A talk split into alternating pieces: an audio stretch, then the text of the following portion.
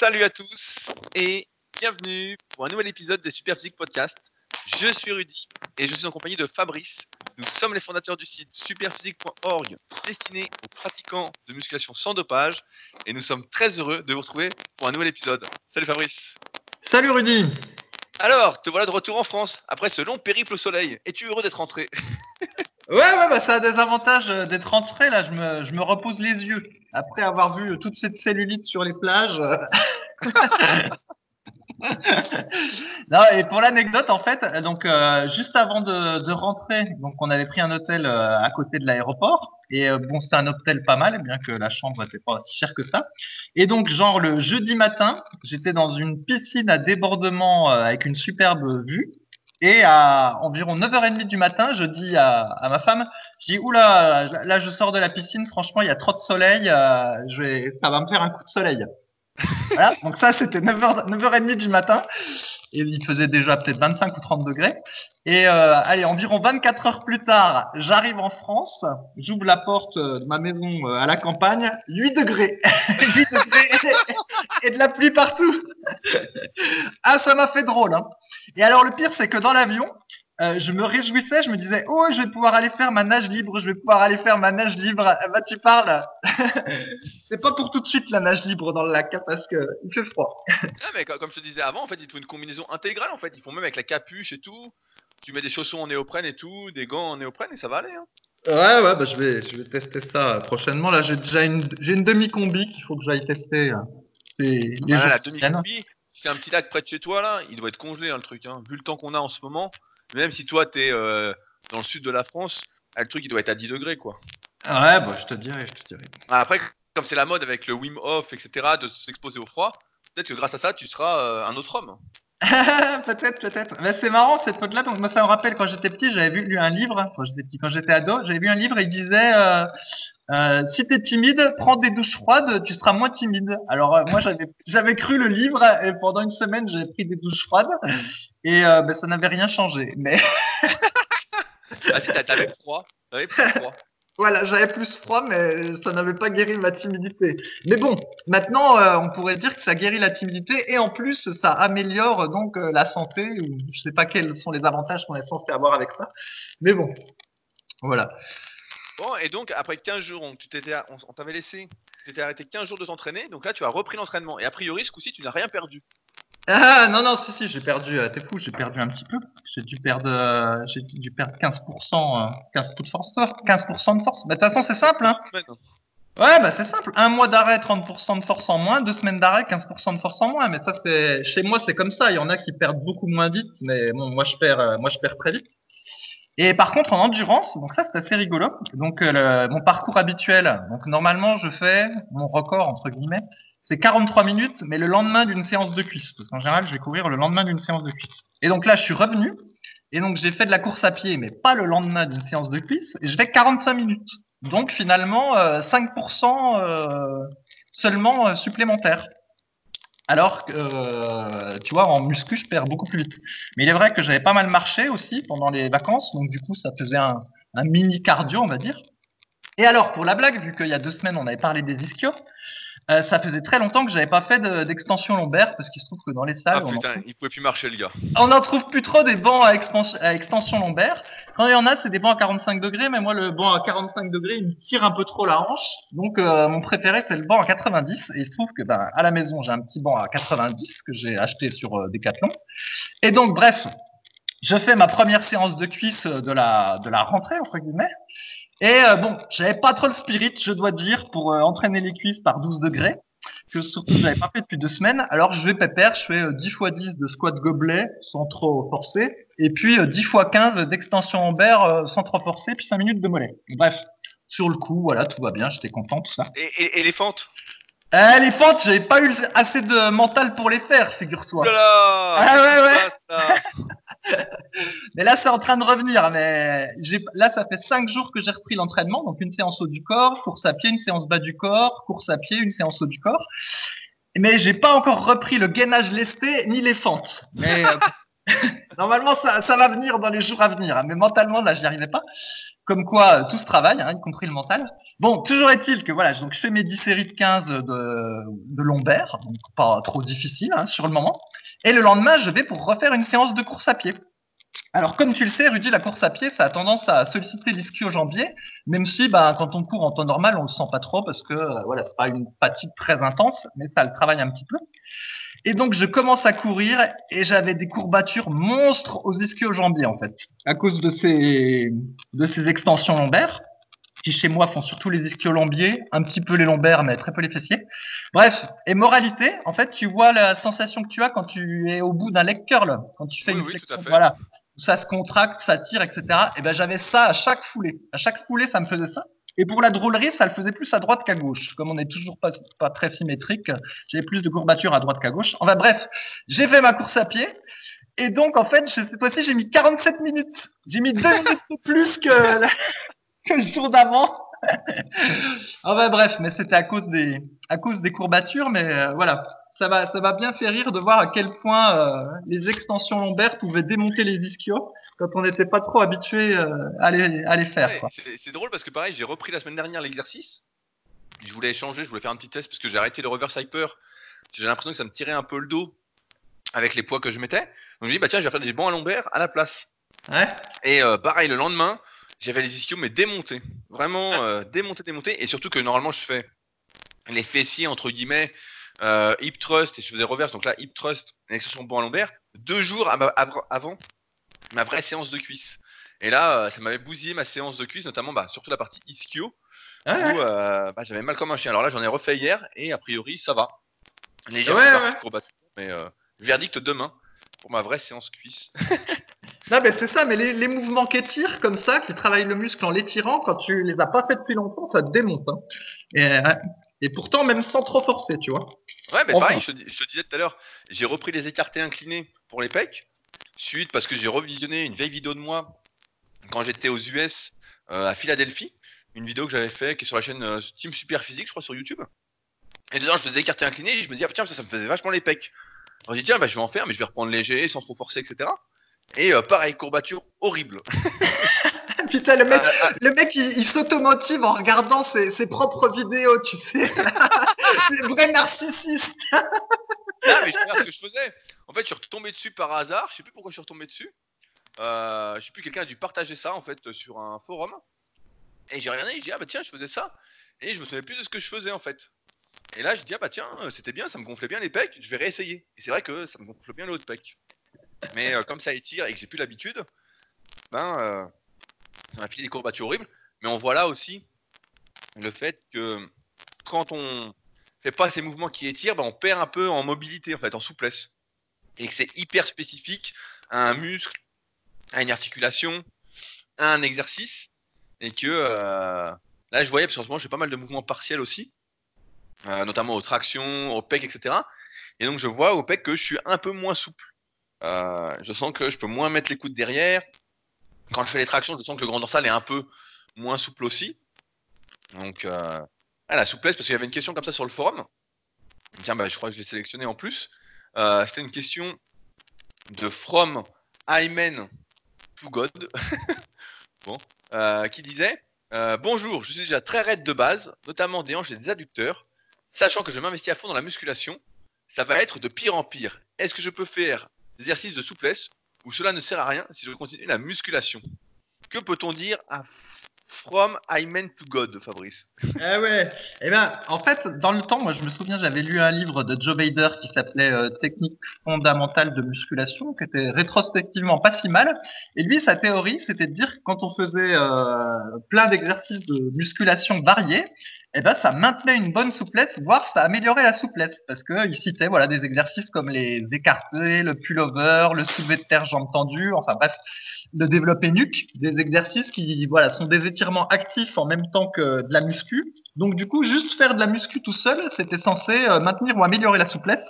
Mais en fait, dans les faits, ce que nous on a constaté avec Rudy, c'est que même avec ces exercices-là, euh, la muscu, ça a quand même tendance à vachement réduire. Et d'ailleurs, c'est pas que la muscu. Hein. Par exemple, moi, je fais quand je fais la course à pied, je vois le, le lendemain, en fait, j'ai les ischios qui sont plus difficiles à étirer euh, quand je fais ma séance d'étirement. Donc, en fait, il y a pas mal de sports qui te raidissent.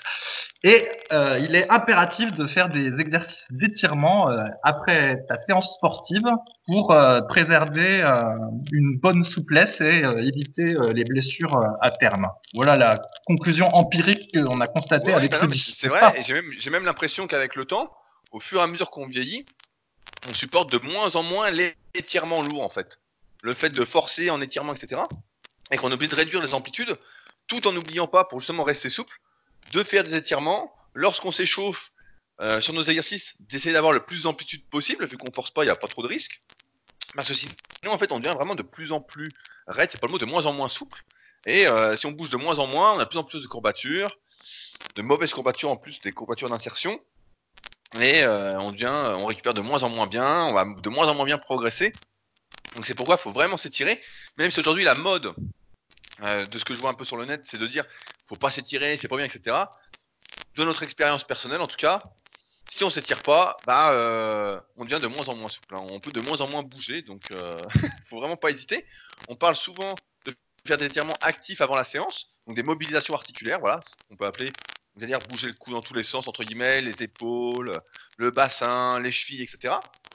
Vraiment tout délié avant la séance. Et après la séance, même si c'est un peu critiquer aussi parce que ça pourrait accroître euh, l'intensité des courbatures et les dégâts musculaires. Hmm. En fait, on se rend bien compte dans la pratique que si on s'étire bien doucement, sans trop forcer après la séance, ça va faire du bien et ça va aider à récupérer. J'ai un exemple. Souvent après mes séances de cuisse, j'avais des courbatures assez horribles aux adducteurs. Et depuis un petit moment, j'ai repris les étirements après ma séance cuisse. Donc ça prend 15 euh, minutes à peu près. Euh, et j'insiste bien sur les adducteurs. Et j'ai beaucoup, beaucoup moins de courbatures aux adducteurs. Alors qu'avant, bah, c'était vraiment affreux, affreux, affreux. Et pourtant, bah, j'ai pas changé ce que je fais. Euh. C'est toujours la même chose. Hein. C'est toujours des séances euh, avec le spirit, pas comme Fabrice. Hein. Moi, je sais aucun exercice de ma séance. Mais euh, on voit bien qu'en pratique, ça fait quand même du bien. Après, le tout est de ne pas tirer comme un malade pour ne pas justement accroître les dégâts musculaires, ce qu'on appelle les microtraumatismes, qui sont en théorie responsables de, des courbatures dans les jours qui suivent euh, l'entraînement. Voilà, et tout à fait, bah, je peux même l'attester aussi, et ben, cette fois-ci toujours pour les adducteurs, mais cette fois-ci ça va être un contre-exemple par rapport à toi. Donc c'est qu'à un moment donné, j'avais le but de refaire toutes les performances que j'avais fait quand j'avais 18 ans, euh, donc voilà, encore à sauter, en course à pied, etc. etc. et je voulais réussir à refaire le grand écart entre deux chaises, que j'avais fait euh, voilà, aux alentours de 18 ans. Donc je me suis remis à essayer d'étirer les adducteurs, et euh, en utilisant un peu les mêmes méthodes que j'utilisais à l'époque, c'est-à-dire euh, bon, certains étirements peut-être un petit peu agressifs, on va dire. Et ben effectivement, le lendemain, j'ai eu des courbatures de fou aux adducteurs. Voilà. Et c'était pas tendu à ma séance d'entraînement qu'aux étirements où j'avais forcé comme un con. Et donc euh, d'ailleurs, je me suis vite rendu compte qu'il y avait très très peu de chances que j'arrive à refaire le grand écart entre deux chaises. Donc j'ai assez rapidement abandonné. Et puis Quoi? je suis... abandonné? j'ai abandonné, bah, et, mais en fait, je me suis souvenu que ça avait pris deux à trois ans en fait de faire le grand écart euh, entre deux chaises. Et puis bah là, je m'imaginais qu'en trois mois, j'allais réussir à le refaire, mais non, ça n'était pas le cas. Donc comme ça sert à rien, à part faire une belle photo, euh, j'ai dit bon, je laisse. Ah bah c'est dommage, on, on, voulait cette photo nous pour les réseaux sociaux quand même. ouais ouais c'est ça. Je m'étais dit ah ça ça fera peut-être la popularité de mon livre etc. Puis après je me suis dit oula je je vais être blessé avant d'avoir réussi à refaire le grand écart. Bah oui, d'ailleurs, en, parlant de ça, je crois que tu répondais sur le forum que tu avais mis justement toute une routine de mobilisation et d'étirement à faire dans ton livre, qui est, je le rappelle, musculation avec Alter, qui est disponible sur Amazon. Donc on trouve dedans euh, tout ce que tu fais comme étirement, et on peut voir d'ailleurs que tu es vachement souple. C'est ça, c'est ça. Bon, enfin, vachement souple. Moins que bah, Christophe Cario, mais. Comparativement à moi, je suis, tu es souple. Comparativement à Christophe Cario, euh, tu es un vrai piquet. voilà, c'est ça. Mais effectivement, dedans, euh, il y a un lien vers une vidéo YouTube qui est euh, privée où je mets euh, bah, toute ma routine de mobilisation articulaire de début de séance qui prend environ 10 minutes à faire. Et puis, bah, je mets effectivement toute une routine d'étirement également dans le livre, cette fois-ci en version photographique avec euh, différents niveaux d'étirement et en mettant l'accent sur les zones qui ont tendance euh, à nécessiter plus d'étirement quand on fait de la muscu. Notamment, euh, le bas du dos a tendance à raidir, donc du coup, je mets un peu l'accent là-dessus. Et puis, je mets aussi l'accent sur les, sur les épaules. Voilà. Mais bon, après, il y a d'autres comment dire, je ne détiens pas la vérité sur les étirements. En fait, c'est comme tout, euh, ça doit être personnalisé une fois que vous avez atteint un certain niveau ou selon euh, vos antécédents. Mais ce que j'ai mis n'est pas trop mal, je pense, euh, de manière générique, on va dire. Après, à retenir de ton expérience, j'insiste là-dessus, les étirements, c'est fait pour se détendre et non pas pour forcer comme un malade, sinon bah, ça fait des courbatures. donc ça va gêner votre entraînement. Et au lieu d'améliorer votre récupération, bah, ça va nécessiter de la récupération. voilà. Donc, vraiment, c'est pour se détendre. Moi, je fais souvent l'erreur quand je m'étire de vouloir tirer trop fort, de me dire allez, allez, euh, je peux aller plus bas, je peux aller plus bas. On se crispe un peu, même si on se crispe pas. En fait, ça va générer voilà des petits dégâts musculaires. Et après, bah, au lieu de nous aider à être plus en forme, euh, ça nous aide à être moins souple. voilà. Ça fait un exercice de musculation euh, qui étire, quoi. C'est ça, mais bon. Et ceux qui disent qu'il ne faut pas faire d'étirement, en fait, ils connaissent rien, en fait. non, mais c'est vrai. c'est soit, des gens très très souples, vraiment de base, ou qu'on fait beaucoup d'étirements, de mobilisation quand ils étaient plus jeunes aussi, ou qui sont encore très jeunes. On voit bien avec les années que euh, c'est une nécessité de continuer à s'étirer, sans quoi bah, on perd euh, en mobilité assez rapidement. On s'enraidit, même si c'est pas le terme exact, euh, très très facilement. Hein. Donc d'où l'intérêt. Malheureusement, ça prend du temps. Euh, ça prend pas mal de temps, mais bon, au moins faire les mobilisations et les étirements en fin de séance, quitte à faire un exercice de moins, comme on le répète régulièrement. Parce qu'avant tout, ce qui compte, c'est d'être en bonne santé, de ne pas avoir de douleur, plutôt que d'avoir 3 euh, mm de bras en plus, comme le disait Adri la semaine dernière dans le podcast que j'avais fait, quand tu n'étais pas là, que tu étais dans ta piscine à débordement. c'est ça. Mais euh, effectivement, effectivement, ça prend du temps. Euh, comme tous les petits exos annexes, moi j'en fais vraiment euh, beaucoup. Peut-être que les, gens ne voudront pas en faire autant là. Comme j'avais déjà dit, je fais le cou, l'infraépineux, les avant-bras, le gainage, les abdos. Et donc, ce qui fait que des fois, quand je suis, j'ai l'impression d'avoir fini ma séance, quand j'ai fini un petit peu les gros exos. Et en fait, j'ai fait que les deux tiers, parce que le tiers restant, ça va être tous les petits exos entre guillemets à la con, plus les étirements, et ben ça, ça prend un tiers ouais, mais moi, aussi, ça me fait ça. Ça me, ça me fait pareil. Je me dis, ah, ma, séance est rapide aujourd'hui.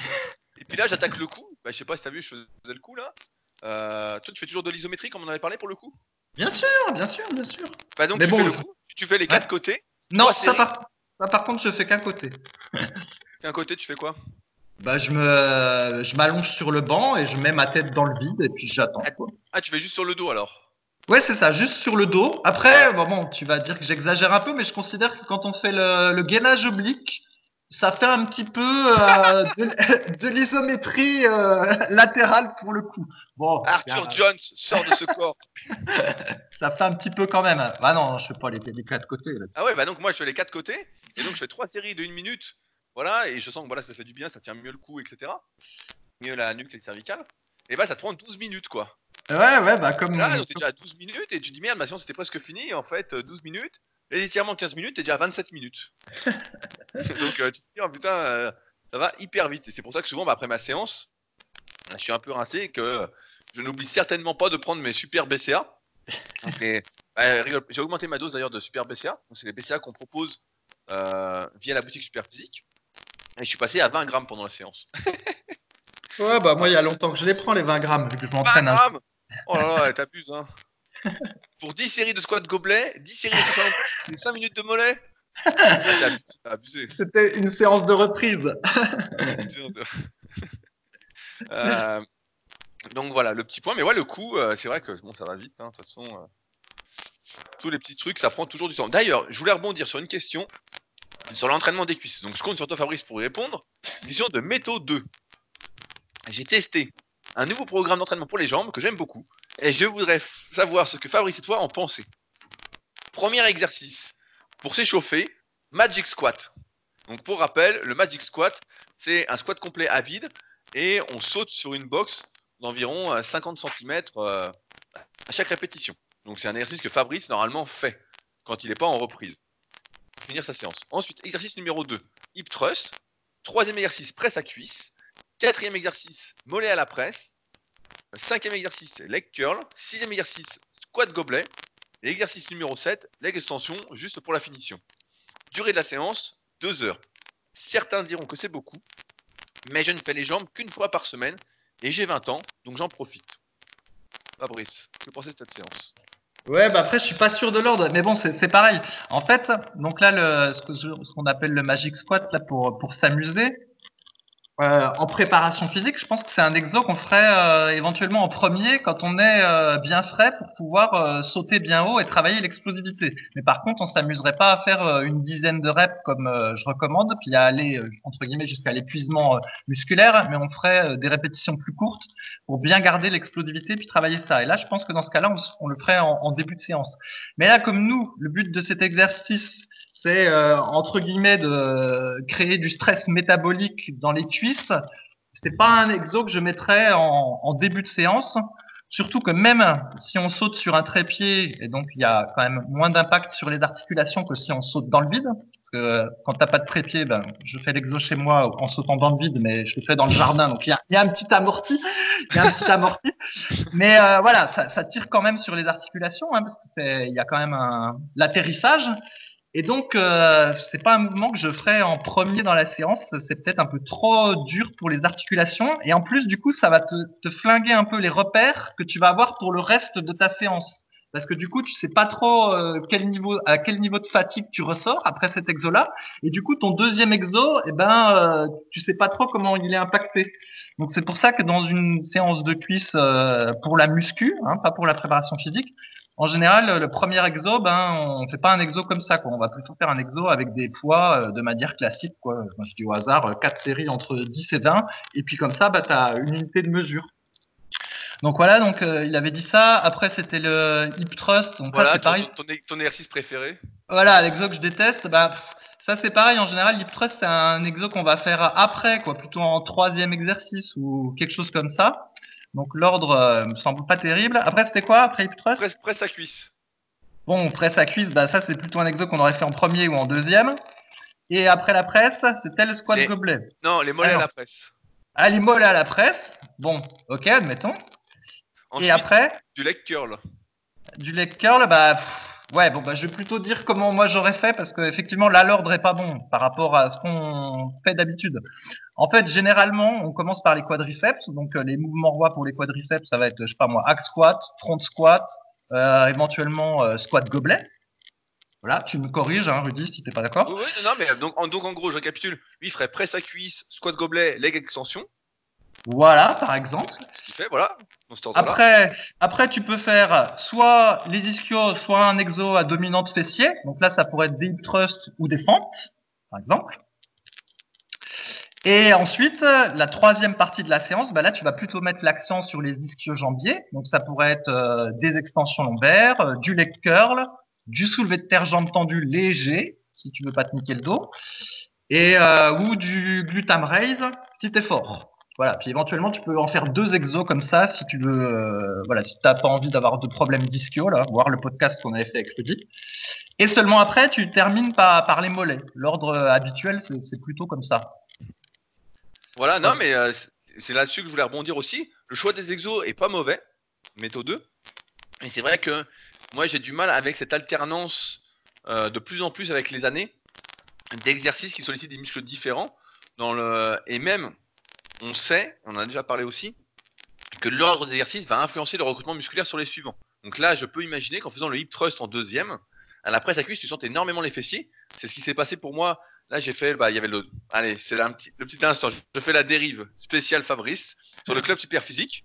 Donc, nous avons eu le tournoi super physique de squat avant et de rameur qui s'est fini le week-end dernier. Il y a une vidéo qui sort dans deux jours où vous pourrez suivre euh, Steph, donc Stéphane, Fanny, Dorian et Seb, ainsi que moi-même, euh, sur ce concours-là, comme on avait fait pour la première vidéo concernant le développé couché et le rowing planche. Enfin bon, il y a eu ce truc-là, euh, ce tournoi qui s'est bien passé, on a bien mangé, je pense que tout le monde était content de ses performances, etc.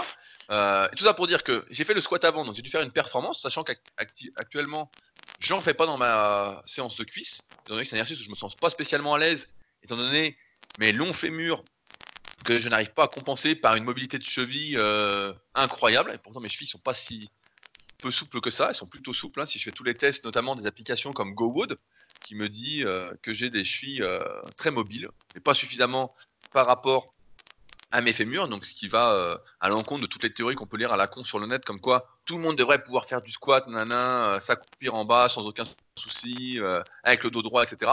C'est pas vrai. Ça, c'est de la flûte. Ça, c'est pour vous culpabiliser et vous dire faites de la mobilité à fond. Non, non, mais il y a beaucoup de trucs comme ça à la con qui ressortent. La fois, j'ai même vu un truc qui disait faites du soulevé de terre de rond, c'est pas dangereux.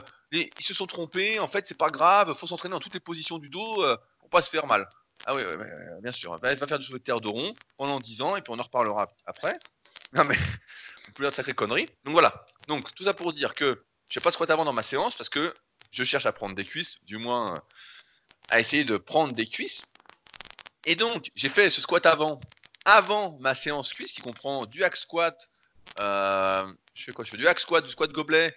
en ce moment, je teste les montées sur, euh, sur banc. Donc, euh, bah, sur la même box que Fabrice qui ferait pour ses Magic Squat.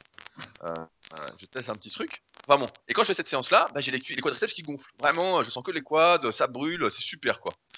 Je peux plus marcher après, je suis super heureux. Et là, j'ai fait ce squat avant. Donc avant cette séance-là, et je n'ai senti que le cul pendant toute la séance après. J'étais mais dégoûté. Au hack squat, c'était les fesses qui brûlaient. Et plus du tout les quadriceps. À cause de cette série longue de squat avant, que j'ai fait avant ma séance, où j'ai fait pour. Euh, tu vas me demander, Fabrice, j'imagine, j'ai fait 21 répétitions à 100 kg. Euh, et ben, ça m'a niqué ma séance. Donc c'est pourquoi, pour revenir à notre petit sujet, euh, méthode 2, je ne te conseille pas de faire le hip thrust en premier, mais plutôt en fin de séance, comme tu l'as dit Fabrice, et de commencer par la presse à cuisse, le squat gobelet, et finir par le leg extension, par exemple. Euh, du moins pour la première partie de ta séance. On peut même imaginer que si tu as du mal à utiliser les quadriceps à la presse à cuisse, de faire un peu de leg extension avant, de manière légère, sans forcer, pour sensibiliser tes quadriceps, pour, qu'ils participent un peu mieux à la presse à cuisse. Ensuite, euh, il faut surtout pas que tu fasses les mollets avant de faire le leg curl, parce que quand tu fais du leg curl, les mollets interviennent, notamment les jumeaux, et donc, si tu as les mollets cramés, bah, tu vas mettre beaucoup moins lourd, sachant qu'en théorie, pour la plupart, c'est quand même plus important d'avoir des gros ischios, notamment pour la santé des genoux et euh, pour l'esthétisme, on va dire, que euh, des gros mollets. Surtout que les mollets, c'est un muscle. En ce moment, je travaille sur ma formation euh, super physique ischio-mollet. Donc la formation qui va sans doute se vendre le moins, mais elle va sortir parce que je l'ai presque fini. et on peut dire voilà, les mollets sont un muscle extrêmement génétique leur développement est extrêmement influencé par l'hérédité et l'entraînement euh, a moins d'effet sur les mollets qu'il n'en a sur les ischios. Donc c'est pour ça que beaucoup de personnes vont avoir du mal à prendre des mollets, notamment en rapport avec euh, la taille de leur cheville et euh, donc l'épaisseur du solaire ensuite, la largeur du solaire et la longueur des jumeaux. Donc CF, tome 1 et tome 2 de la méthode superphysique, pour ceux qui veulent en savoir plus. Donc on fait d'abord les ischios avant de faire les mollets. Donc en général on fait les mollets à la fin de la séance. Si on fait les mollets en début de séance, je peux donner mon expérience aussi, puisque je me suis acharné pendant des années sur les mollets, en les faisant avant de faire les cuisses, et eh bien le problème c'est quand tu te mets à la presse à cuisse, tu as les mollets qui brûlent. Parce que l'une des fonctions des mollets, notamment des jumeaux, lorsque les pieds sont fixes, comme à la presse à cuisse, ça va être d'étendre les genoux. Euh, donc c'est-à-dire que quand tu as la presse à cuisse, tu vas tendre les jambes, les mollets vont participer. Je crois de mémoire, quand j'étais, euh, je passais mon B2ES à Cumez en 2005, Marc Vouillot m'avait dit, à apprendre avec des pincettes si je me souviens bien, que les jumeaux intervenaient pour 7% du squat. Donc c'est une moyenne, bien évidemment. Hein, mais tout ça pour dire que voilà, ils interviennent. Donc si tu les fais avant, ça va impacter ta presse et il est possible que ça te fasse exagérément les mollets. En théorie, bah, tu fais la presse à cuisse, squat gobelet euh, pour avant tout les quadriceps, même si les ischios en théorie doivent également participer. Donc c'est pourquoi euh, je ne suis pas pour cette alternance entre les différents muscles. Et je vais même rajouter que euh, j'avais essayé pour les bras pendant un temps. Et je trouve que lorsqu'on alterne par exemple un exercice biceps avec un exercice triceps, par exemple on fait toutes les séries biceps, puis ensuite on fait un exercice triceps toutes les séries, ensuite on fait un exercice biceps, etc. On a du mal à savoir si on en a fait suffisamment euh, parce que la congestion localisée, les muscles qui gonflent, etc., bah, c'est énormément diminué. Alors certes on prend plus lourd, euh, sur chacun des exercices qu'on va faire, sauf sur le premier, bien évidemment, parce qu'on fait à chaque fois euh, bien frais. Mais on n'arrive plus à savoir si on en fait assez. Euh, alors, bien que on définisse dans ces podcasts régulièrement ce qu'est le volume optimal, j'ai un article sur mon site qui s'appelle Volume optimal en musculation, pour ceux qui s'intéressent sur edicoya.com. il ne reste pas moins vrai que lorsqu'on fait ça, on a l'impression qu'on peut ne jamais s'arrêter, que ça, ça gonfle toujours. quoi. On peut faire 20 séries pour les biceps, 20 séries pour les triceps, et ça continue de gonfler, puisqu'on prend de la récup en fait à chaque fois, et on n'est pas impacté par la fatigue précédente. Et on sait que euh, l'accumulation de fatigue est un facteur important quand on est naturel pour prendre du muscle. Euh, sinon, bah, euh, en fait, j'ai envie de dire, même si on fait des séries longues, etc., ça manque de stress métabolique à la suite. C'est pourquoi on recommande régulièrement, par exemple, de faire des séries longues, parce que, j'extrapole, 10 séries de 5 répétitions n'est pas égal. Ah bah voilà, j'ai dit série et mon téléphone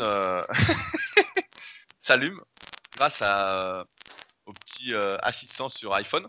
Enfin bon, tout ça pour dire que 10 séries de 5 répétitions n'est pas égal à 5 séries de 10 répétitions pour euh, la masse musculaire, tout comme enchaîner tous ces exercices pour le même muscle dans la séance n'est pas égal en termes de résultats à alterner l'exercice pour différents muscles durant la séance. Mieux vaut tout faire d'un coup, de mon expérience encore une fois. Après, on peut en débattre s'il y en a qui sont pas d'accord, mais de mon expérience, rien ne vaut le fait d'enchaîner les exercices pour les mêmes muscles avant de passer à d'autres muscles, même s'ils travaillent là dans notre exemple de cuisse un petit peu euh, à chaque fois. Oui, et puis surtout en plus ça diminue un peu les, tensions sur l'articulation parce que euh, bah, comme tu es un peu plus fatigué à chaque exercice supplémentaire, et bah, du coup tu prends euh, moins lourd, alors que si tu avais euh, pris beaucoup de récupération parce que tu étais passé à un autre exo différent entre deux, et ben du coup quand tu reprends un exo pour le premier muscle, et bah déjà ton articulation elle est peut-être pas aussi bien échauffée qu'elle était, et puis tu as tellement récupéré qu'entre guillemets tu peux mettre plus lourd, et euh, bah, mettre plus lourd c'est pas toujours euh, bien euh, à long terme. Voilà. Donc, non mais c'est surtout, surtout, que effectivement il faut pas faire, il faut pas rajouter un exercice si on met moitié moins que ce qu'on mettrait si on le faisait en premier. Moi c'est ce que j'appelle la notion de perte tolérable. J'estime que si on perd 15 à 20%, bah, c'est tolérable. Si on perd 40%, c'est pas tolérable. Mais euh, il ne reste pas moins vrai que, comme tu l'as dit, bah, quand on vieillit, quand on veut durer, etc., la fatigue cumulative, presque peu importe les poids, ben, euh, est plus intéressante sur la durée que le fait de toujours vouloir mettre plus lourd, plus lourd, plus lourd, ce qui peut convenir à un jeune, euh, ce qu'on a fait pendant des années, etc. Mais maintenant, avec le recul, on se dit, bon, pour essayer de durer, mieux vaut pas faire trop le fou et, même si on cherche quand même à progresser avec cette fatigue cumulative. Hein. N'empêche pas qu'à terme, l'objectif est toujours le même, faire plus de répétitions, mettre plus lourd, etc. Mais ça s'en retrouve limité parce qu'on a la fatigue précédente. Et même, j'ai envie de dire, quand on alterne des exercices pour différents muscles, j'ai l'impression que ça refroidit un peu l'articulation euh, et que ça fait pas spécialement du bien. Je me souviens quand j'avais essayé pour les cuisses, aussi pendant un long moment, bah, quand je repassais un exercice de quadriceps après un exercice d'ischio, j'avais l'impression que mon quadriceps était un peu refroidi en fait. Le sens était un peu déplacé et euh, j'avais l'impression d'avoir besoin de me rééchauffer un petit peu. Et euh, pour les biceps et triceps, pareil, tu perds un peu en sensation, tu arrives à moins localiser, donc tu es obligé de te réchauffer un peu plus, de faire, euh, au lieu de faire une série de transitions, bah, d'en faire deux ou trois pour bien relocaliser. Sinon, euh, ça te fait un peu bizarre en fait. Comme si nerveusement, tu avais perdu. Bah, c'est normal, en même temps, tu as, utilisé un autre circuit nerveux, un autre schéma nerveux, comme dirait Schmitt dans son livre d'apprentissage moteur. Et, et donc, il faut que tu réinitialises tu remettes en marche le bon schéma moteur, quoi. Ouais, bah tout à fait, Rudy. Et d'ailleurs, ça me le fait même, tu vois, euh, si je fais euh, les bras et que après je dois faire les avant-bras, j'ai déjà essayé de faire par exemple les bras, euh, les abdos et après les avant-bras. Et ben quand tu bien. fais Ouais, et ben c'est moins bien. Après, tu reprends les avant-bras, bah, ça tire le poignet, puis t'es pas dedans. ça fait bizarre. Ouais, parce que tu, perds. C'est pour ça que j'ai jamais trop aimé. On va en reparler après. Mais toutes les séances full body, etc., ou même half body, ou même dans les séances où tu fais, euh, tu mélanges le haut et le bas du corps, à moins quand on débute, etc. Parce que j'ai l'impression que c'est moins bien, en fait. Tu perds, euh, tu es sans arrêt, il y a un effort nerveux qui est beaucoup plus important à faire que si tu restes centré sur la même zone. Et effort nerveux-là, bah forcément, minimise l'efficacité de ta séance, alors qu'il vaut mieux rester sur, euh, sur le même muscle, en tout cas d'un point de vue... Là, je suis, je suis en train de relire des vieux mondes du muscle que mon frère m'a ramené, J'essaye de rapatrier tous les mondes du muscle à la Villa Superphysique. Je rappelle que vous êtes les bienvenus à Annecy dans la Villa Superphysique pour ceux qui cherchent un lieu d'hébergement, qui voudraient pourquoi pas s'entraîner également au Superphysique Gym. Euh, et donc je relis les trucs et dedans il cite, euh, il y a Marcel Rouet qui est cité, donc qui est un des tout premiers euh, auteurs en musculation en France. Ça date des années 40-50 et il parle justement, tu dois arrêter ta séance quand tu as une congestion où tu es prêt à exploser. tant que tu n'atteins pas cette congestion, alors euh, on, rigole un petit peu, hein, faut pas prendre ça trop au pied de la lettre, mais voilà, il dit lui, tu dois cultiver la congestion à fond, vraiment, euh, avant de passer à un autre muscle. Et tant que tu n'as pas atteint cette, hyper congestion, bah tu changes pas de muscle. Donc ce qui va dans le sens un peu de ce qu'on dit, même si euh, on va pas chercher l'hypercongestion parce que dans ce cas-là, après, ça peut impacter sur nos capacités de récupération et sur notre fréquence d'entraînement. Oui, et d'ailleurs, dans, le, dans, le même, dans la même idée, il y avait aussi la théorie que quand la congestion commence à l'inverse à diminuer euh, dans ta séance, faut changer. Et, euh, et c'est vrai que j'ai pas l'exactitude, mais c'est vrai que souvent ça va correspondre en même temps à la baisse de force euh, dont tu parles là, que toi tu appelles perte tolérable. Euh, souvent c'est concomitant, pas toujours, mais ça peut l'être. Ouais, et euh, tu vois, bah, j'ai un autre souvenir. Je me souviens dans un Flex Magazine, alors référence ultime, n'existe plus. Il y avait une séance de bras, mais je vais les ramener aussi à la Villa Superphysique, mais après les mondes du muscle. Hein, j'ai tous les mondes du muscle de 1975 à 2010, je crois. Enfin, moi, j'étais aussi abonné à Flex Magazine. Euh, et dedans, il y avait Melvin Anthony qui faisait une séance, donc un ancien professionnel IFBB euh, de culturisme, qui faisait les bras et sa séance c'était 25 séries pour les biceps. Et justement, il disait euh, même quand je ne sens plus rien et que ça ne gonfle pas plus, je me dis qu'une série de plus, c'est toujours mieux. je me dis putain, ah, ici c'est quand même quand tu sens plus rien, bah t'as plus rien quoi de toute façon. Hein, donc, il est le temps de changer. Voilà, il est temps de changer. Et donc ça me permet de rebondir sur la question suivante, une question de Link Reflive, Reflive, avec l'accent anglais ou pas. Euh, depuis que je suis passé de 5 à 6 séances par semaine à 4 séances, je me vois progresser plus vite sur mes charges de travail. Euh, donc voilà, quel est ton avis dessus? Pourquoi tous les influenceurs YouTube et Instagram disent qu'ils sont 6 fois par semaine à la salle? C'est une question pour Fabrice. Ah bah on en a déjà parlé de 50 fois de ce truc-là. Bah oui, mais en fait, nous aussi, on a tout à fait constaté que euh, le comment que, le nombre de séances de muscu idéal quand on est euh, pratiquant euh, intermédiaire est 3-4 et éventuellement quand c'est confirmé 5 si tu un petit peu plus. Mais en général, ouais, c'est je dirais que c'est à peu près 4 le, le bon nombre. Et après, bah, les autres séances, tu fais du cardio ou quelque chose comme ça. Mais 6 fois par semaine, en fait, de notre expérience, tout simplement, ça ça marche pas, en fait. Euh, on est fatigué, ça nique les articulations, tout ça, tout ça. Alors après, on peut même ajuster le volume d'entraînement, on peut euh, varier les exercices, etc. Ben, il en demeure pas moins que de notre expérience, c'est trop. Donc en fait, ce que tu euh, constates, eh ben, c'est ce qu'on a déjà constaté depuis longtemps. C'est ce que même un pro comme Dorian Yates, qui pourtant tournait pas au citron vert, avait constaté aussi. Donc voilà, rien de rien de surprenant. Et par contre, ben, si tu veux t'entraîner plus tous les jours, comme nous, hein, parce que moi et Rudy aussi, on aime bien s'entraîner Rudy et moi, on aime bien s'entraîner tous les jours, eh ben, il faut faire une autre activité que de la muscu. Voilà, il faut faire un peu de cardio. Et j'ai même l'impression qu'il faut varier les activités cardio. Ah ben ça c'est pareil, on l'avait déjà dit ça. ouais mais là, là as fait deux, je te dis ça parce que tu as fait deux courses à pied cette semaine. Oui exactement, mais c'est exceptionnel en effet. Et si tu te souviens dans le tout premier podcast qu'on avait fait euh, ensemble, donc qui date de je sais plus, il y a un an et demi ou quelque chose comme ça, j'avais tendance à faire beaucoup de fois la même séance cardio. Et euh, ben non seulement au niveau cardio c'est pas nécessairement top pour progresser, mais ça, ça me défonçait les articulations. Donc c'est pour ça que maintenant j'ai normalement un panel d'activités cardio. Donc j'ai la course à pied, le vélo, la corde à sauter et la nage. Et en fait, je panache tout ça. Et crois-moi, c'est pas si facile que ça à panacher parce que la natation, faut pas la faire la veille d'un entraînement euh, haut du corps euh, ou dos. Euh, la course à pied et le vélo, faut pas le faire la veille d'un entraînement cuisse. Enfin bref, mais bon, j'arrive à panacher à peu près. Et euh, c'est comme ça que ça va le mieux. Effectivement, si tu répètes toujours la même séance cardio, eh ben, tu retrouves le même problème qu'avec la muscu, bah, tu as mal aux articulations et tout le tralala. Mais bon, après, c'est aussi parce que nous, euh, enfin, toi, je sais pas si tu cours, mais moi, je fais de la course à pied normale, on va dire, alors que les professionnels euh, de la muscu, ils font de la marche rapide sur tapis roulant, donc c'est beaucoup moins traumatisant pour les genoux aussi. Donc, euh, après, il y a. Bah, bah, pareil, bah, je, rematais un peu des DVD, et tu avais Dexter Jackson qui, tous les matins, pour sa préparer à Olympia, je crois que c'était, plus, 2005 ou 2006, le mec, dès qu'il se lève à jeun, il marche une heure sur son tapis, il se met la télé. Il marche, il marche, il marche, il marche. Euh, pareil, dans un monde du muscle de 2000, tu avais un, un, dossier de Jean Texier qui parlait du cardio et qui lui conseillait de faire 30 euh, minutes de vélo 2-3 fois par semaine.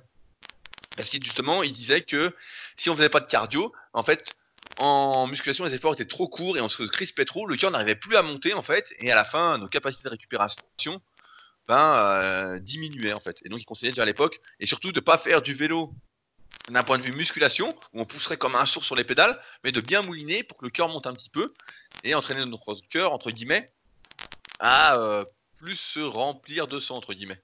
Parce que la musculation, je fais un petit point rapide sans rentrer dans les détails, développe plus le cœur en puissance, il va plus éjecter, plus envoyer à chaque coup, à chaque battement, mais euh, les cavités ne grossissent pas et pour ça, il faut faire du cardio pour qu'ils se remplissent plus. Sinon, euh, il ne fait qu'envoyer beaucoup et euh, sans se remplir. Donc, et à la fin, Texier parlait, ça allait faire dysfonctionner le cœur à terme avec des extrasystoles et compagnie. donc, faites du cardio.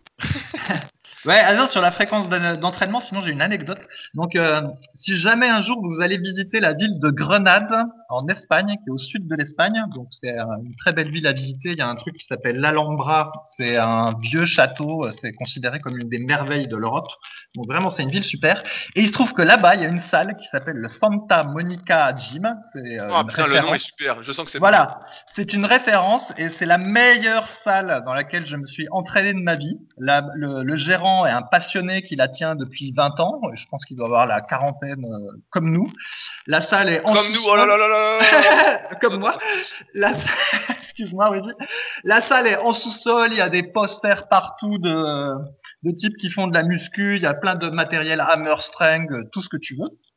Et en fait, euh, la dernière fois que j'y étais, euh, bah, le type me disait, euh, c'est marrant, les... enfin, il me disait pas c'est marrant, il me disait en espagnol, là, il y a plein de gens qui viennent tous les jours, et ils sont euh, beaucoup moins musclés que euh, dans les années, euh, je sais plus, 2000 ou 90, je me souviens plus trop des, dates, euh, où il y avait des gens qui venaient quatre fois par semaine et qui étaient beaucoup plus balèzes.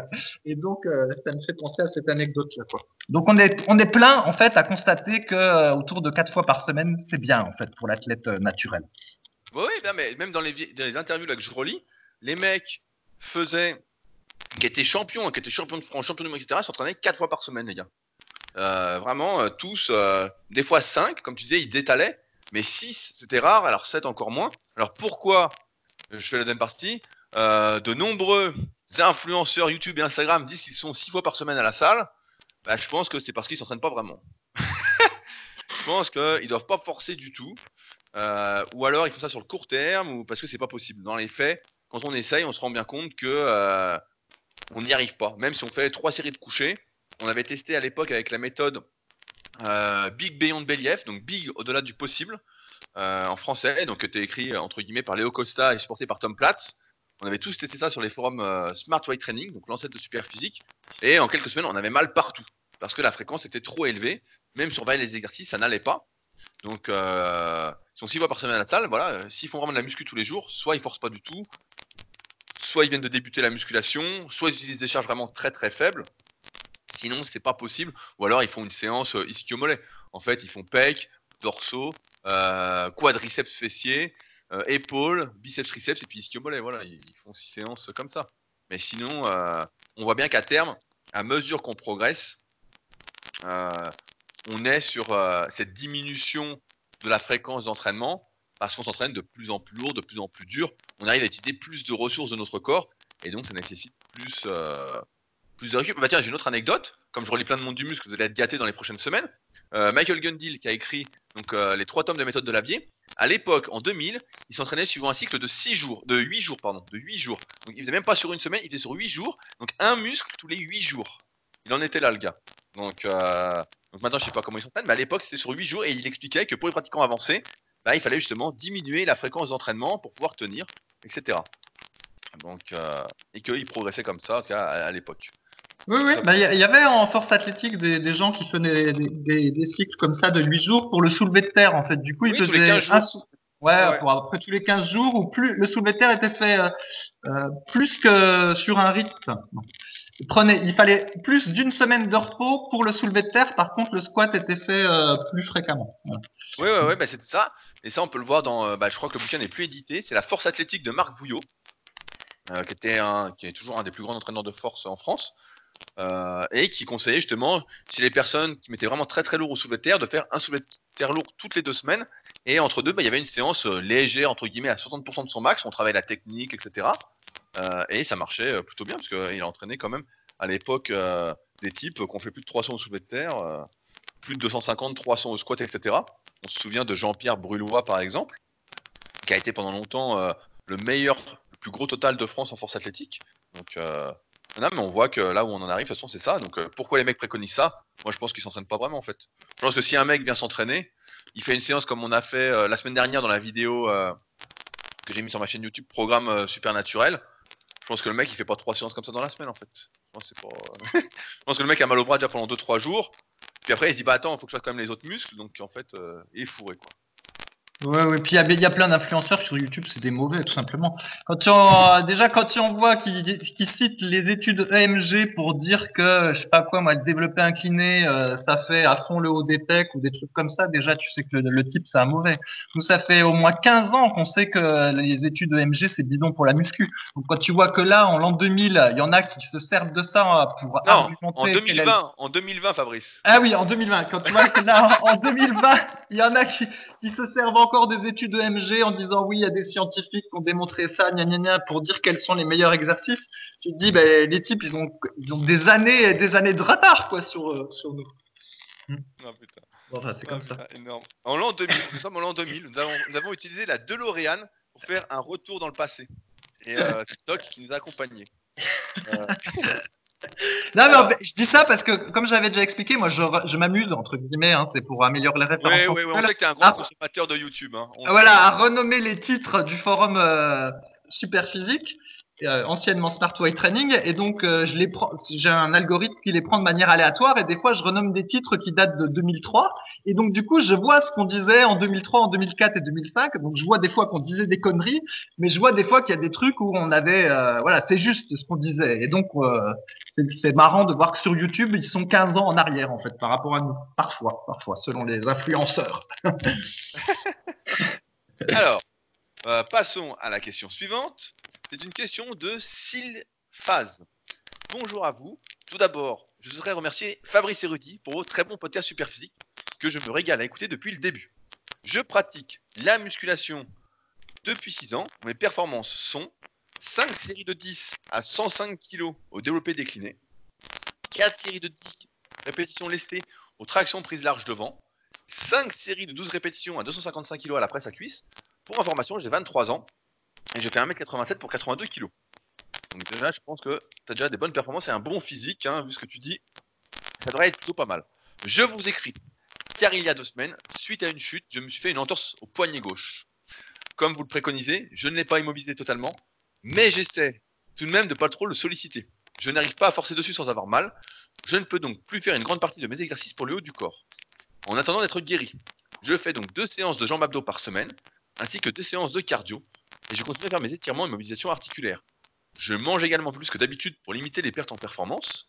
J'espère guérir vite, et bien que je ne supporte pas de perdre des performances que j'ai eu tant de mal à atteindre.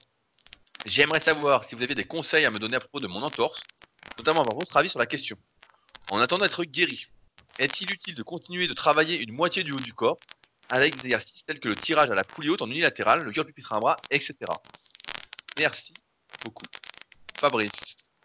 Ouais, bah j'aime pas trop donner euh, mon avis quand c'est question de blessure parce que j'estime pas être euh, super compétent sur le sujet. Mais bon, je ferai euh, exactement tout comme lui. Par contre, personnellement, moi, j'irais pas me faire chier à aller faire de l'unilatéral pour le haut du corps à la salle. Je serais pas assez motivé pour faire ça.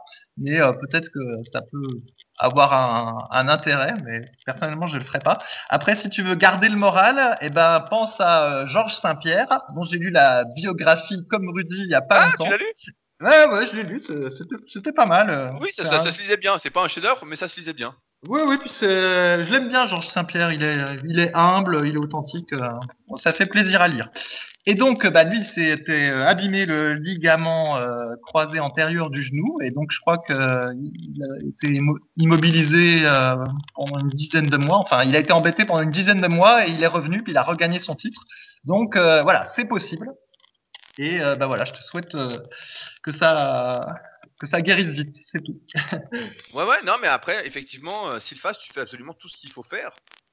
Euh, normalement, tu devrais, après, ça dépend quelle est la gravité de ton entorse au poignet gauche.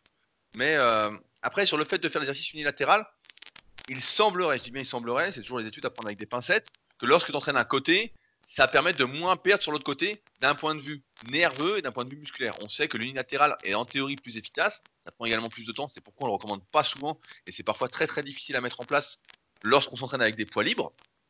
Euh, L'unilatéral, on est plus fort parce qu'en fait, lorsqu'on fait cet exercice euh, des deux côtés à la fois, il y a une perte d'influx nerveux au moment où le signal se divise pour aller à droite et à gauche. Donc, lorsqu'on fait quand même un côté, euh, et c'est pourquoi, euh, d'ailleurs, il y a une petite post-activation, une potentiation de l'autre côté. en fait, quand on fait par exemple le côté droit, et qu'après on va faire le côté gauche, et ben en, général, si le bras droit est le plus fort, ça va potentier le bras gauche et on est un peu plus fort du bras gauche. On va réussir à faire les mêmes nombre de répétitions, alors qu'en théorie, on a tous un bras plus faible ou plus fort que l'autre. Donc c'est pourquoi en général, je recommande de commencer par le bras le plus fort lorsqu'on fait l'exercice unilatéral ou par la jambe plus forte que l'autre. Euh, donc oui, ça pourrait avoir un intérêt, mais comme l'a dit Fabrice, moi personnellement, je serais pas très motivé. Les autres, ça me dérangerait. Je me dirais, euh, est-ce que je suis pas en train justement de développer plus un côté que de l'autre? Alors bon, après 10 ans d'entraînement, le développement musculaire, euh, c'est pas surtout dans l'assiette, on va dire. Euh, c'est moi qui choisis de grossir ou pas, mais bon, j'ai pas l'impression que ça change grand chose en termes de musculaire. Mais c'est vrai que je serais pas trop motivé pour faire ça, même si sur le principe ça peut aider. Alors après, on peut imaginer que tu ailles à la salle pour juste faire une séance légère ou deux par semaine du côté euh, moins bien, où tu forces vraiment pas du tout. Comme ça, tu es sûr de pas prendre de muscle avec cette séance-là.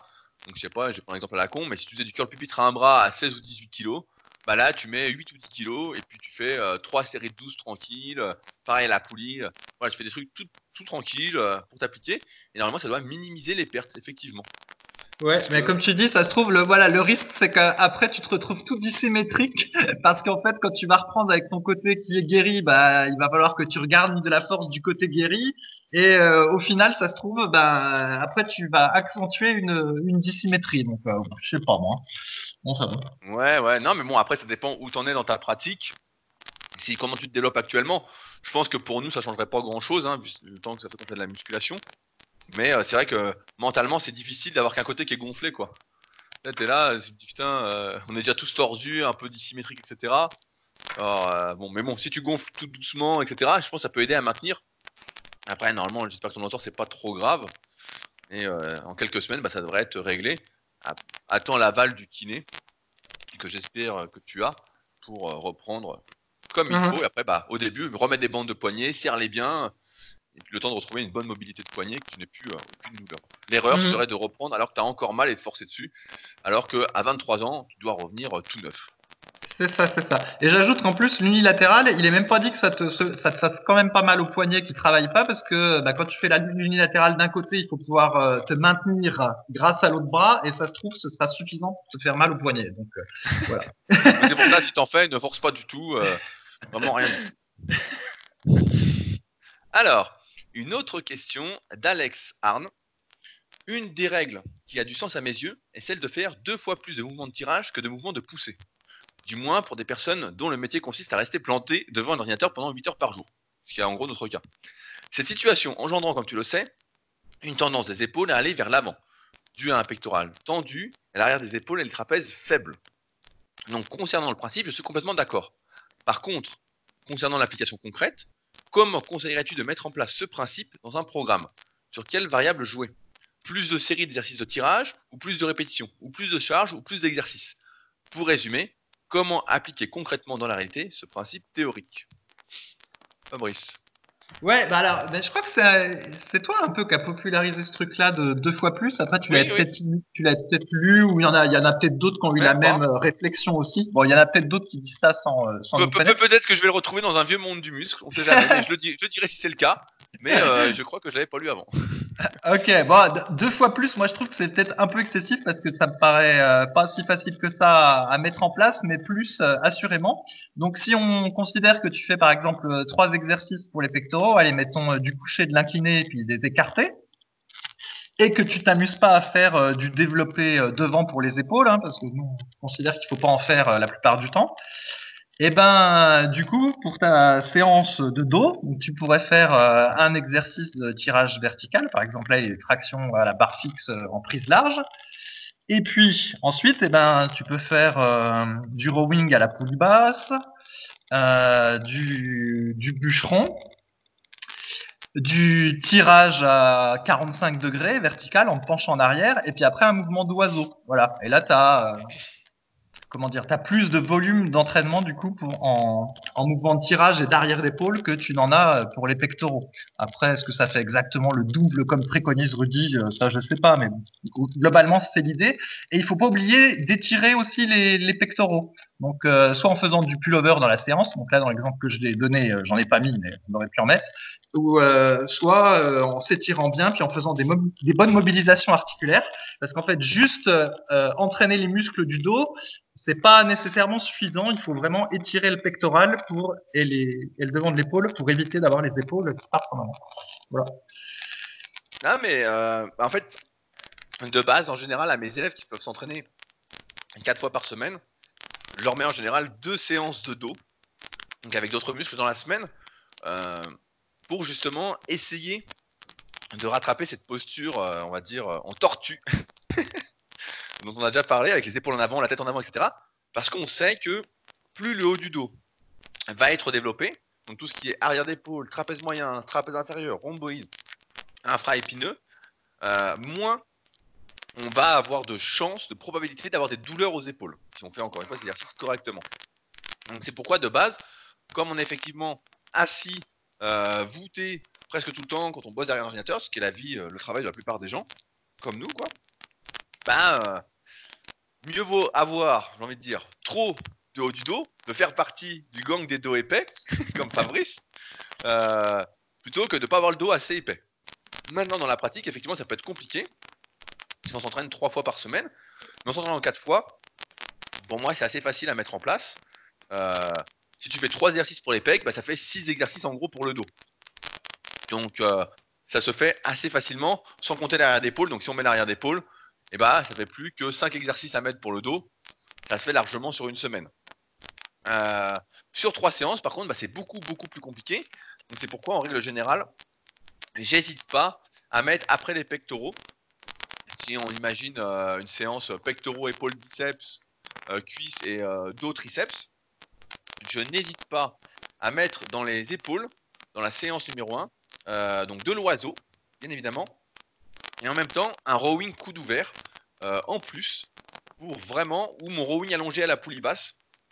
Euh, je ferai bientôt une vidéo pour ceux qui ne le connaissent pas. C'est celui qui est dans ma formation euh, super épaule. Du rowing allongé à la poulie basse avec la corde pour vraiment travailler la rotation externe et les muscles du haut du dos. Donc comme ça, il y a déjà deux exercices qui sont faits en même temps dans la séance pectoraux. Alors qu'en général, voilà, on fait trois 3 exos pour les pectoraux, 4 si on a un gourmand. Mais voilà, on a arrivé à compenser. Dans sa séance 2, si on fait trois exercices, voilà, sur trois séances, c'est à peu près la moyenne. Maintenant, on arrive à 5 exercices pour le dos, entre guillemets, et 3 pour euh, les pectoraux. Maintenant, si on a un point faible pectoraux et qu'on veut les rattraper, sur trois séances, j'ai tendance à dire que c'est très très compliqué de mettre en place euh, des rattrapages de points faibles. En général, il faut 4 séances. Et dans ce cas-là, je n'hésiterai pas à doubler dos. À doubler pectoraux et doubler dos. Euh, donc à faire pec dos à chaque fois. Ou alors pec une séance avec euh, épaule triceps pour minimiser euh, l'impact de la récupération dans ce qu'on appelle les muscles agonistes, c'est-à-dire épaules et triceps qui vont intervenir sur tous les mouvements développés. Le dos le lendemain par les biceps. Et la dernière séance, ce serait un pec dos pour justement avoir au moins autant d'exercices pour le dos que pour les pecs. Mais euh, voilà comment je l'applique. Après, c'est plus, euh, Alex, plus de séries de répétitions de charge ou d'exo. Je dirais c'est plus d'exercices parce qu'en termes de répétition, bah, en général, les fourchettes de répétition utilisées sont les mêmes pour le dos et pour les pecs. Euh, les charges, bah, euh, tu fais ce que tu peux. Et euh, plus de séries, bah, en règle générale, on voit bien qu'après 3 à 4 séries d'un exercice, on est bon pour passer au suivant, sauf exception ou sauf cycle particulier. Voilà comment moi je mets ça en place, personnellement. Ouais. Et donc, eh, si tu as mon livre Musculation avec Alter, et eh ben comme nous on se passe des tractions et qu'on fait partie du gang du dos épais, et eh ben du coup ça fait un exode traction en moins, donc ça fait un exode tirage en plus et euh, les exodes tirages euh, horizontaux sont plus efficaces pour compenser euh, le coucher et l'incliné. Donc du coup bah c'est entre guillemets bénéfique. Mais par contre tu auras moins de dorsaux. Voilà, donc tu feras partie du gang des dos épais. Mais effectivement, par contre, si en plus il y en a qui rajoutent du développé euh, devant pour les épaules, eh ben, euh, ils ont intérêt vraiment à bombarder le dos. Là, ils compenser tout ce travail euh, qu'ils font, qui vont avoir les épaules vers l'avant. mais on avait remarqué déjà à l'époque, début des années 2000, que lorsqu'on faisait une grosse séance PEC, le fait de faire un exercice de rowing, je perds ma voix, je suis un peu malade, désolé, mais euh, de faire un exercice de rowing après les pectoraux faisait énormément de bien. Et comme on dit en début de podcast, permettait d'avoir moins de courbatures le lendemain au niveau des pectoraux, de l'avant d'épaule, etc. Parce que ça faisait office d'étirement actif tout en tonifiant, c'est pas le mot, mais pour comprendre, euh, les muscles du haut du dos, donc tout ce qui était trapèze, arrière d'épaule, etc. Donc c'est un truc qu'on faisait déjà, mais de manière légère. Donc par exemple, on faisait, je me souviens que Yann de la team aimait bien faire euh, 4 séries de 20 répétitions au rowing machine après ses séances pour les pecs, pour justement minimiser euh, les effets désagréables des développés qu'on peut avoir, notamment quand on utilise une amplitude un peu trop importante par rapport à sa morphoanatomie, ce qui est souvent le cas quand on veut euh, toucher les pectoraux, euh, quand on veut progresser au développé couché, alors qu'on n'est pas spécialement fait pour. Fait d'autant plus qui, dont on prend conscience à mesure qu'on vieillit, euh, notamment quand on a 40 ans, euh, comme Fabrice. Ouais, et tu sais que le gros, le gros Kowok, là, Kowok, c'était un, un type du forum qu'on salue, et lui, intuitivement, euh, après avoir fait une série de développé couché, il laissait ses mains sur la barre de développé couché et il faisait des, comment, des espèces de tirages, un peu comme il y a des gens qui font au poids de corps, mais en mettant Oui, les oui, pieds oui, au sol. Des, des- sortes de traction allongée. Voilà, des sortes de traction allongée. Alors évidemment, c'était hyper facile parce qu'en fait, euh, il avait encore les fesses sur le banc. Mais après chaque série de développé couché, il, intuitivement, eh ben, il faisait une série comme ça de, de tirages. Et euh, bah, finalement, avec le temps, on voit que c'était pas si bête. En fait, ça, ça permet de bien replacer les épaules, tout ça. Donc intuitivement, il a compris ce qu'il fallait faire, le coup. Ben ouais, El Kobo, il avait tout compris. hein. On se souvient de ses restos à volonté après l'entraînement. Important pour la masse. hein. Très, très important. Non, mais euh, c'est vrai que ça fait du bien. Alors après, euh, tant qu'on le fait léger, ça impacte pas la séance. Alors on parlait de faire partie de la congestion. Si on fait une série de 10-12 répétitions euh, entre ces séries, alors après, il faut prendre pas mal de récup. Mais ça va pas gêner vu que c'est assez facile. Après, personnellement, je préfère le faire en fin de séance. Et euh, comme ça, ma congestion reste localisée aux pectoraux. Et après, je suis tout énorme et je suis tout content. Une petite question. Allez, on en fait une dernière. Allez, c'est cadeau. Euh, une question de Gain for Life. Euh, salut à tous. Que pensez-vous du bel squat?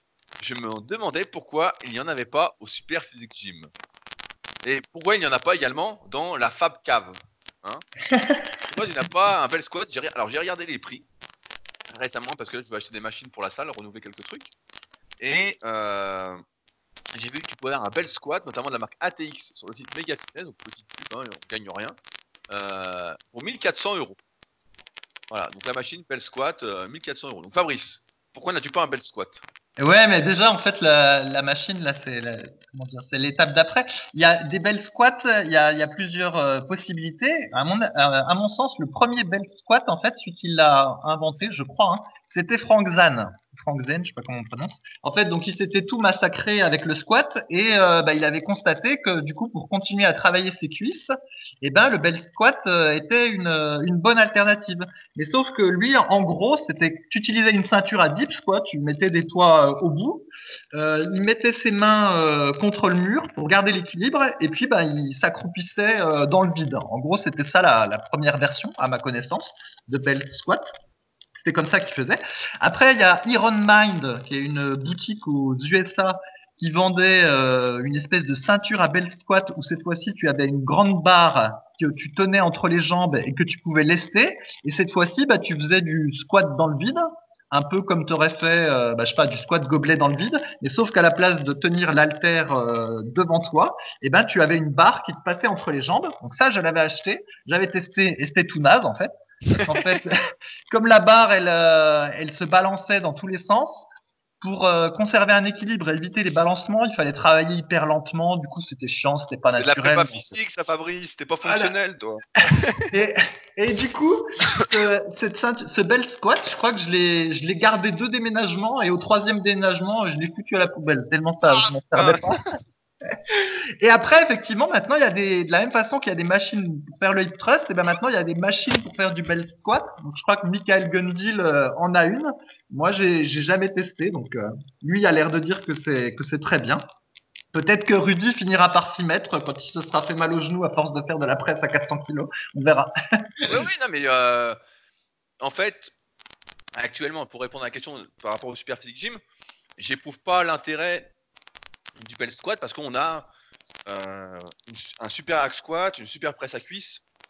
Donc ça ferait un peu doublon dans ma séance. Euh, sachant qu'après le hack squat ou la presse, bah, en général, je suis assez rincé. Là, je fais du squat gobelet. D'ailleurs, j'ai failli m'acheter un halter de 60 kg. Mais bon, euh, devant le prix, j'ai fait demi-tour. Pour 200 balles l'halter quand même. Ça me faisait mal au cœur.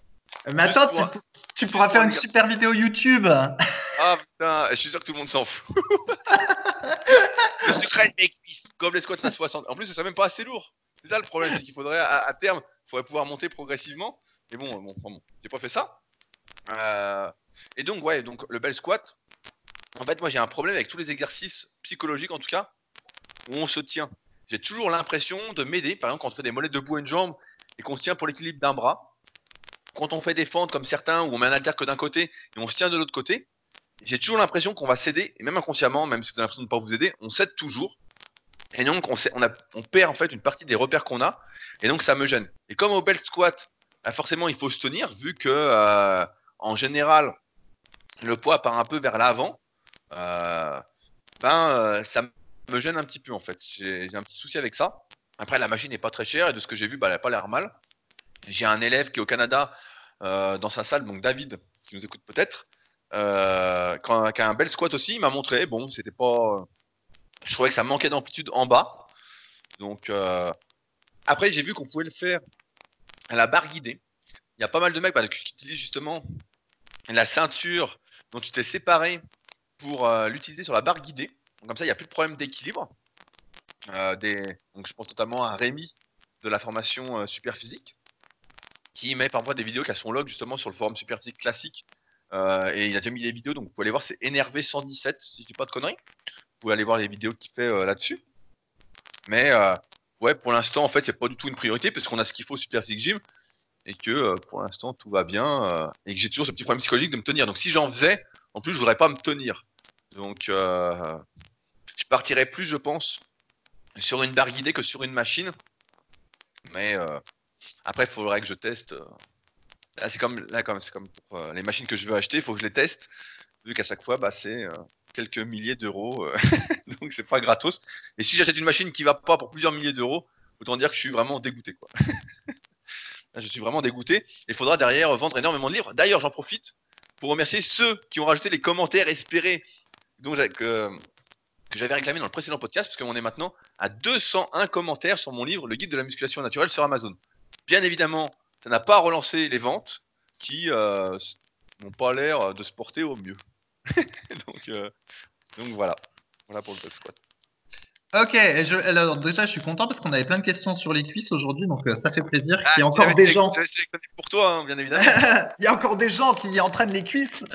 Vous inquiétez pas, je vais revenir à ma séance habituelle dès, euh, après-demain.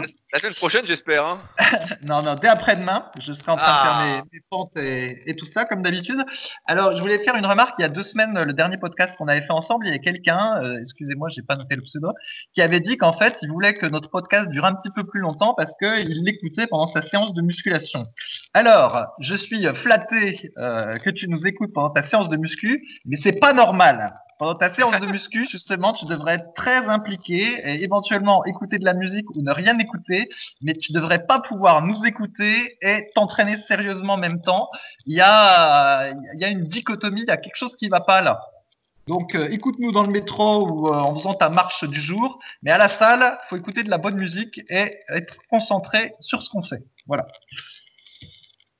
Bon, bah voilà. Non, mais c'est vrai que l'entraînement, c'est fait pour s'entraîner. Donc, euh, d'ailleurs, d'ailleurs, tu as retrouvé tes super musiques d'entraînement finalement. Oui, oui, ah bah tiens, ouais, effectivement, j'en ai pas parlé au début. Donc, euh, pendant les pendant les un mois et demi ou deux mois que je me suis entraîné là à l'étranger dans les différentes salles, euh, j'ai dû avoir ce qu'on appelle l'état de flow. j'avais j'ai besoin d'une main pour compter le nombre de fois que je l'ai eu.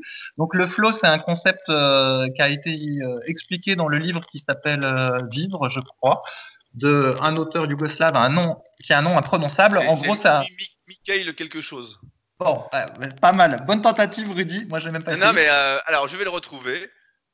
Bon, bah, pendant que tu cherches, pendant que tu cherches, voilà. Et donc le flow, c'est un espèce d'état d'hyper concentration qu'on a euh, quand on fait quelque chose et qu'on est très impliqué dedans. Et on peut même l'avoir euh, au travail s'il y a une tâche particulièrement intéressante ou prenante que vous réalisez. Et ben voilà, vous êtes dedans, vous êtes complètement dedans. Vous vous entendez pas le monde qui vous entoure. Et s'il y a quelqu'un qui vous parle, en fait, ça vous euh, nique votre concentration et vous allez en plus devoir le faire répéter parce que vous n'avez pas bien compris ce qu'il vous disait tellement vous étiez dans votre truc. Et ben donc cet été-là que je n'avais quasiment pas eu euh, pendant les deux mois, et ben là, euh, sur les quelques séances que j'ai fait chez moi, et ben je l'ai eu à chaque fois. Donc c'est bien la preuve que euh, l'environnement facilite la, concentration, en étant tout seul et avec mes musiques, et ben hop, j'ai retrouvé ma plénitude habituelle pendant mes séances de muscu. Voilà. Et donc l'auteur est Mihaly Zen Mihaly. Voilà. Et ça s'appelle Flow, The Psychology of Optimal Experience. Ça, c'est la, version anglaise ou française Voilà, ça, c'est la version anglaise. Alors. Et vivre, voilà, il s'appelle, je l'ai. Voilà. Je l'ai en français. Vivre, bon, j'avais bonne mémoire sur le titre. Bon, voilà. S'il y en a qui veulent le lire, mais c'est pas non plus. 7,90€, donc c'est donné. Vivre la psychologie du bonheur sur Amazon. Donc en même temps que vous procurez nos livres, n'hésitez pas pour 7 euros à avoir un livre qui peut compléter les nôtres. Euh, pour conclure, je remercie ceux qui ont laissé des commentaires sur le podcast, sur l'application podcast sur Apple. On est à 379 commentaires et notes de 5 étoiles. Euh, avant que j'oublie, j'allais oublier, il y a eu une grosse, grosse mise à jour sur l'application ASP Training sur Android. Sur iPhone, c'est pas encore tout à fait prêt, mais une grosse, grosse mise à jour qui a été faite avec pas mal euh, de précision, etc. Donc ce sera beaucoup plus facile à utiliser, beaucoup plus précis dans les cycles de progression, etc. Donc si vous n'avez pas fait la mise à jour, faites-la. Si vous n'avez pas encore testé l'application, N'hésitez pas à la télécharger pour la tester. Il y a un mois gratuit sans engagement. Donc euh, vraiment sans engagement. Il n'y a pas d'obligation de s'abonner après. Sachant que l'abonnement de toute façon est euh, assez modique puisque c'est 9,99 euros par an. Donc euh, c'est pas grand chose. donc une application qui, je refais un petit point, qui permet d'utiliser la méthodologie qu'on recommande, à savoir les cycles de progression à partir des séances que vous allez écrire dedans. Ce que l'application va vous demander, vous saurez quoi faire la séance suivante et donc tous vos cycles de progression seront gérés par l'application et l'algorithme qu'on a mis en place avec Pierre. Donc, il y a différents cycles en fonction des niveaux, des exercices, etc. On a mis les principaux cycles qui fonctionnent d'après mon expérience de coach depuis 2006. Donc, c'est une pépite. Donc, n'hésitez pas à tester. Euh, je vous dirai qu'on sera disponible sur iOS cette nouvelle mise à jour. En tout cas, sur Android, c'est le cas. Si jamais vous rencontrez des petits problèmes, etc., on n'est jamais à l'abri. N'hésitez pas à m'écrire. Je transmettrai à Pierre qui travaille d'arrache-pied pour encore l'améliorer. Il y a encore pas mal de nouveautés qui devraient arriver dans les semaines et mois qui arrivent. Et pareil, donc je pensais à ça parce que vous pouvez laisser une petite note de 5 étoiles également euh, sur, le, sur les stores. donc n'hésitez pas à nous encourager là-dessus, surtout si ça vous aide à progresser. Si ça vous aide pas, envoyez-moi un mail avant de mettre une note de 1 étoile. Hein. Mieux vaut qu'on fasse mieux ensemble que moins bien ensemble, hein, sinon ça va euh, nous irriter un petit peu. Et sur ce, si vous avez des questions, n'hésitez pas à utiliser les forums Superphysique, qui sont là pour ça. Euh, et on se fera un plaisir d'y répondre en podcast, comme chaque semaine, comme vous avez pu le voir. Sur ce don, on se retrouve la semaine prochaine pour un nouvel épisode. Salut à tous. Salut et que la force vegan soit avec vous. Ah non, non, ça manquait, ça manquait dans le podcast. Allez, ciao.